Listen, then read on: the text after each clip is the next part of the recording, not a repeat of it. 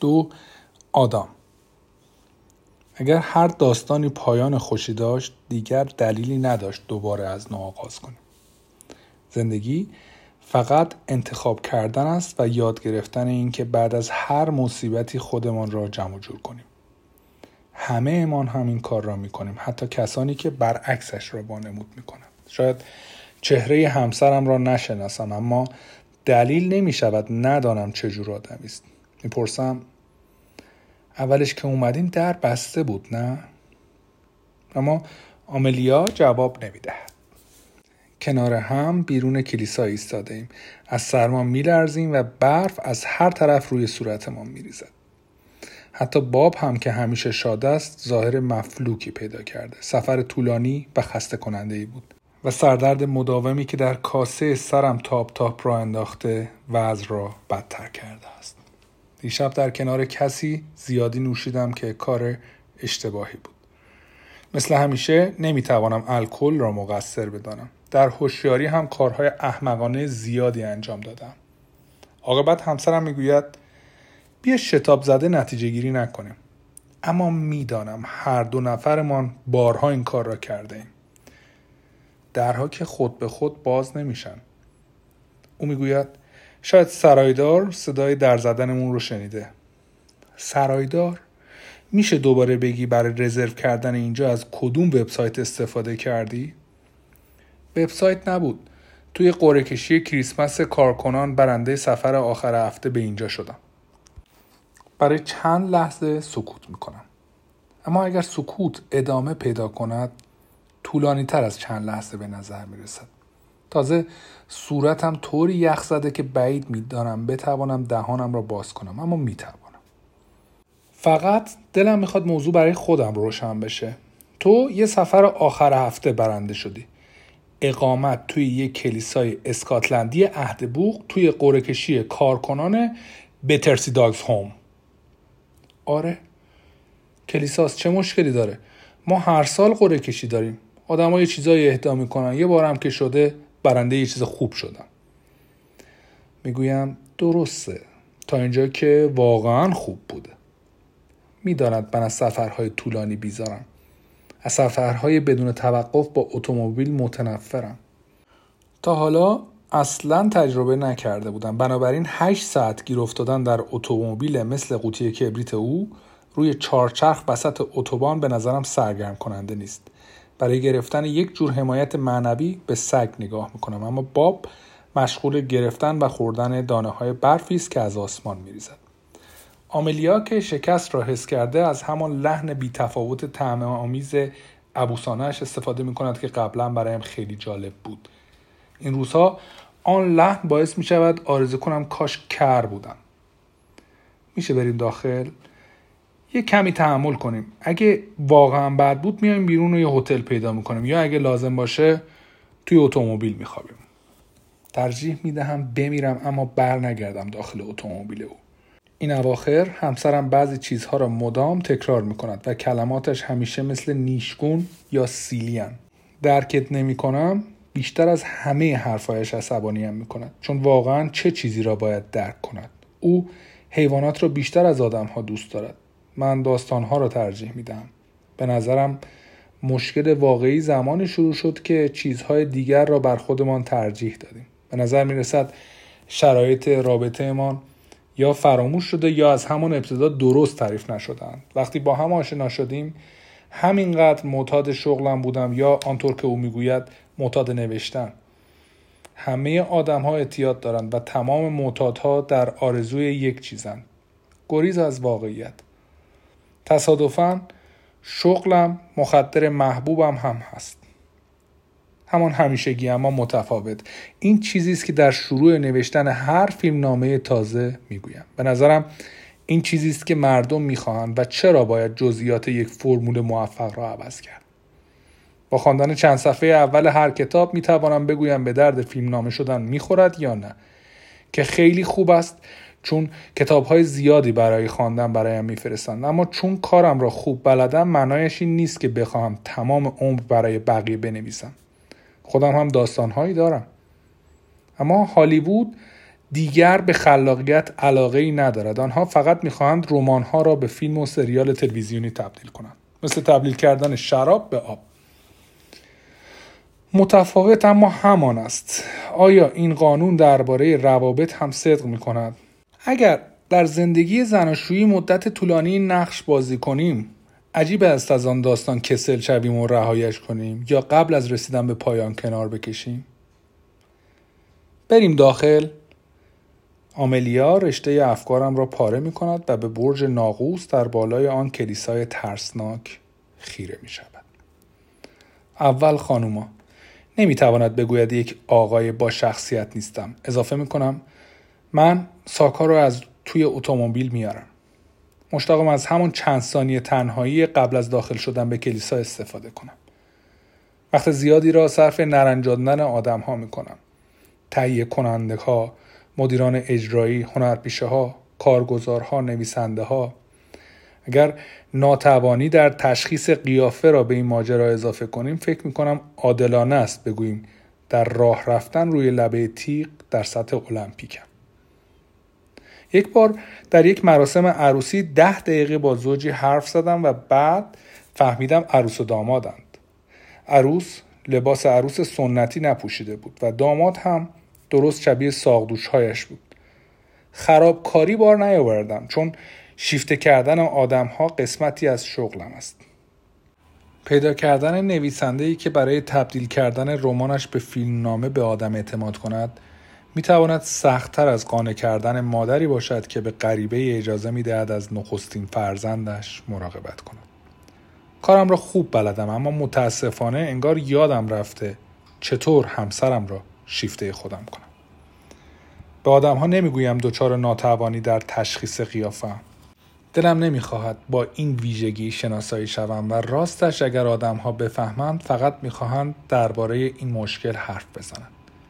دلم نمی‌خواهد و نیاز ندارم کسی به حالم تأسف بخورد و دوست ندارم حس کنم عجیب و غریبم. آدم ها هرگز درک نخواهند کرد که برای من نشناختن قیافه ها کاملا عادی است. این فقط نقصی در خلقتم است نقصی که نمی‌توانم برطرفش کنم. نمی‌گویم آزارم نمی‌دهد. تصور کن نتوانی دوستان و اعضای خانوادهت را بشناسی یا ندانی همسرت چه شکلی است. از ترس نشستن پشت میز اشتباه از قرار گذاشتن با آملیا در رستوران بیزارم و اگر به من باشد همیشه غذاهای بیرونبر را ترجیح میدم گاهی وقتی به آینه نگاه می‌کنم قیافه خودم را هم نمی‌شناسم اما یاد گرفتم با این موضوع زندگی کنم. درست کاری که همه من در برابر نقص های خلقتمان انجام می‌دهیم. به نظرم یاد گرفتم با ازدواجی نه چندان موفق هم کنار بیایم. اما مگر همه این کار را نمی کنند؟ معیوس نیستم فقط رو راستم. مگر روابط موفق نباید این خاصیت را داشته باشند سازش؟ اصلا ازدواج بینقصی وجود دارد. همسرم را دوست دارم فقط فکر می کنم مثل قبل همدیگر را دوست نداریم. با آن همه ساک که احتمالا بیشتر از وسایلی که برای چند شب دور از خانه نیاز داریم به اون می‌رسم که روی پله های کلیسا ایستاده و می‌گویم تقریبا تمامش رو آوردم. طوری به شانم نگاه می کند که انگار آزارش می‌دهد. با اینکه خیلی خوب می‌داند باز هم می‌پرسد اون کیف لپتاپه؟ قبلا هم این کار را کردم. برای همین نمی‌توانم توضیح بدهم یا بهانه بیاورم. می‌توانم قیافه عاملیا را تصور کنم که کارت برو به زندان را به دستم می‌دهد. این شروع خوبی نیست. اجازه ندارم آخر هفته چیزی بنویسم یا کارت را به یکی دیگر بدهم. اگر ازدواج ما یک بازی مونوپولی بود هر بار که تصادفا از یکی از هتل های او سر در می آوردم باید دو برابر می سلفیدم. با آن لحن ناامید نقنقو که دیگر خیلی آشناست می‌گوید تو قول دادی کار نکنی. هزینه خانه و تعطیلات با پول من تأمین می شود در آن موارد شکایتی ندارد. وقتی به تمام چیزهای فکر می‌کنم که داریم خانه زیبایی در لندن یک زندگی خوب پول در بانک به همان نتیجه همیشگی می‌رسد. ما باید خوشحال باشیم. چون دیدن چیزهایی که نداریم خیلی سخت تر است. بیشتر دوستان همسن خودمان والدین پیر یا فرزندان جوانی دارند که باید نگرانشان باشند اما ما فقط همدیگر را داریم. نه پدر و مادری نه خواهر و برادری نه بچه فقط خودمان. نداشتن کسانی برای دوست داشتن ویژگی مشترک همیشگیمان است. پدر من وقتی کوچکتر از آن بودم که به یاد بیاورم مادرم را ترک کرد و مادرم وقتی هنوز مدرسه می‌رفتم فوت کرد. کودکی همسرم با الیور تویست مو نمی‌زد. قبل از تولد یتیم شده بود. باب با خورخور کردن کنار درهای کلیسا ما را به خود می آورد عجیب است. چون هیچ وقت این کار را نمی کند اما خوشحالم که حواسمان را پرت کرده باورش سخت است که چه طوله ریزمیزه ای بود رها شده در جعبه کفشی در یک سطل زباله به تدریج به بزرگترین لابرادور مشکی تبدیل شد که در تمام عمرم دیدم این روزها مقداری از موهای چانهش سفید شدند و آهسته تر از قبل راه می رود. اما هنوز فقط او می تواند عشق واقعی را در خانواده سه نفر ایمان جاری کنم. مطمئنم همه فکر می‌کنن مثل بچه خودمان با او رفتار می‌کنیم. البته اگر آنقدر معدب باشند که بخواهند چنین چیزی به زبان بیاورند. همیشه گفتم برایم مهم نیست بچه داشته باشم. آدم هایی که مجبور نیستند روی بچهشان اسم بگذارند آینده متفاوتی دارند. تازه خواستن چیزی که میدانی نمی‌توانی داشته باشی چه فایده ای دارد؟ برای این حرفها دیگر دیر شده. معمولا حس نمی کنم چهل سالم.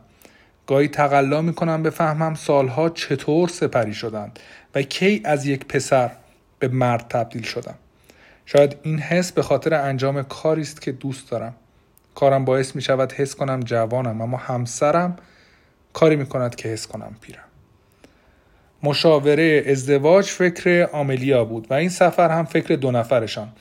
آن به اصطلاح کارشناس که اصرار داشت پاملا صدام کنید فکر کرد شاید سفر رفتن مشکلاتمان را حل کند حدس می‌زنم تمام شبها و آخر هفته هایی که با هم در خانه میگذراندیم خالی و پوچ بودند ملاقات های هفتگی برای در میان گذاشتن خصوصی ترین زوایای زندگیمان با یک آدم کاملا غریبه بیشتر از فقط حق ویزیت های سرسام آور خرج برمی داشتند.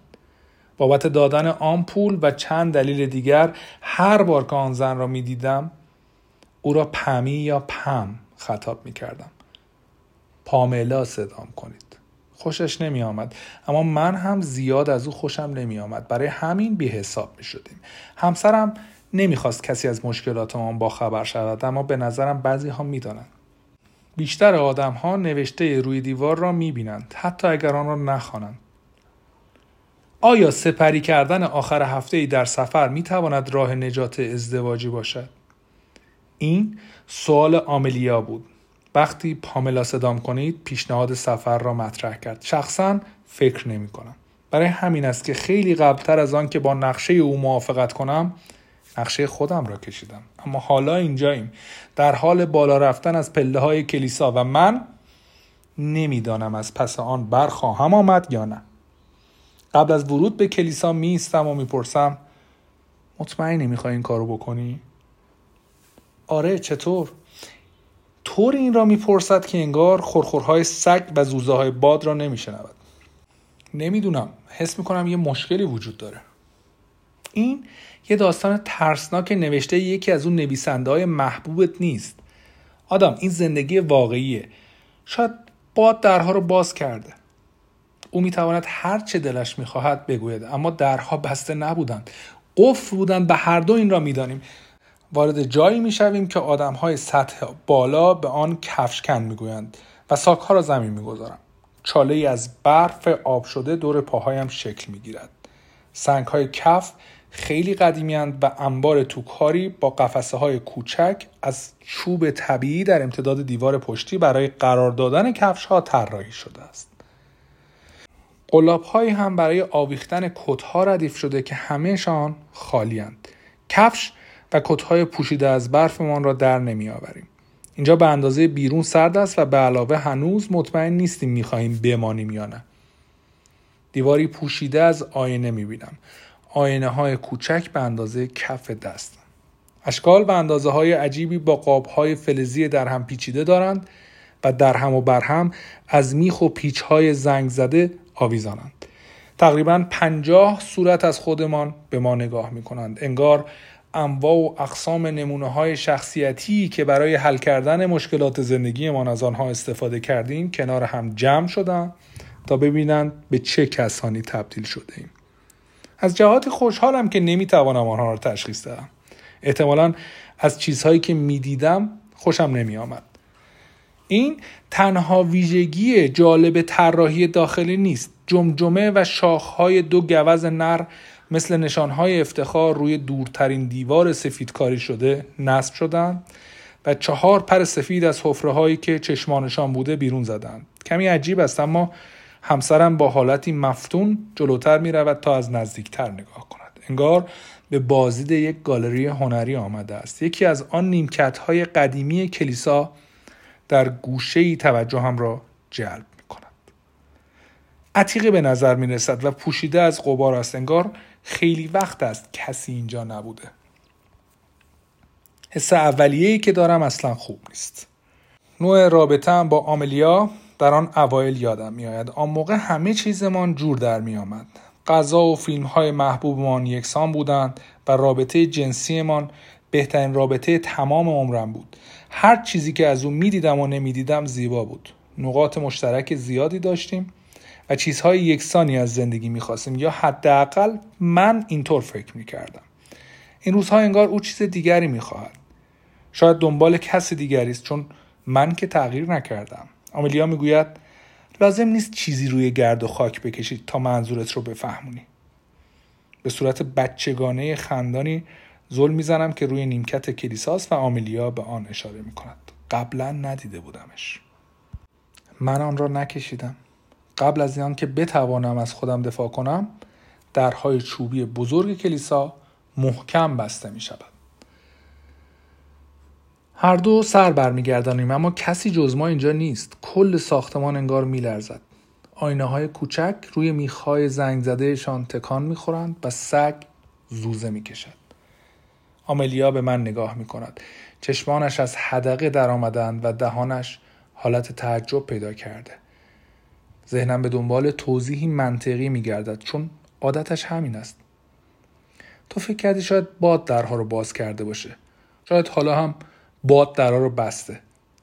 این را که می‌گویم آملیا سرتکان می‌دهد. زنی که ده سال پیش با او ازدواج کردم هرگز چنین چیزی را باور نمی‌کرد. اما این روزها همسرم فقط چیزهایی را میشنود که دلش می‌خواهد و چیزهایی را می‌بیند که دلش می‌خواهد.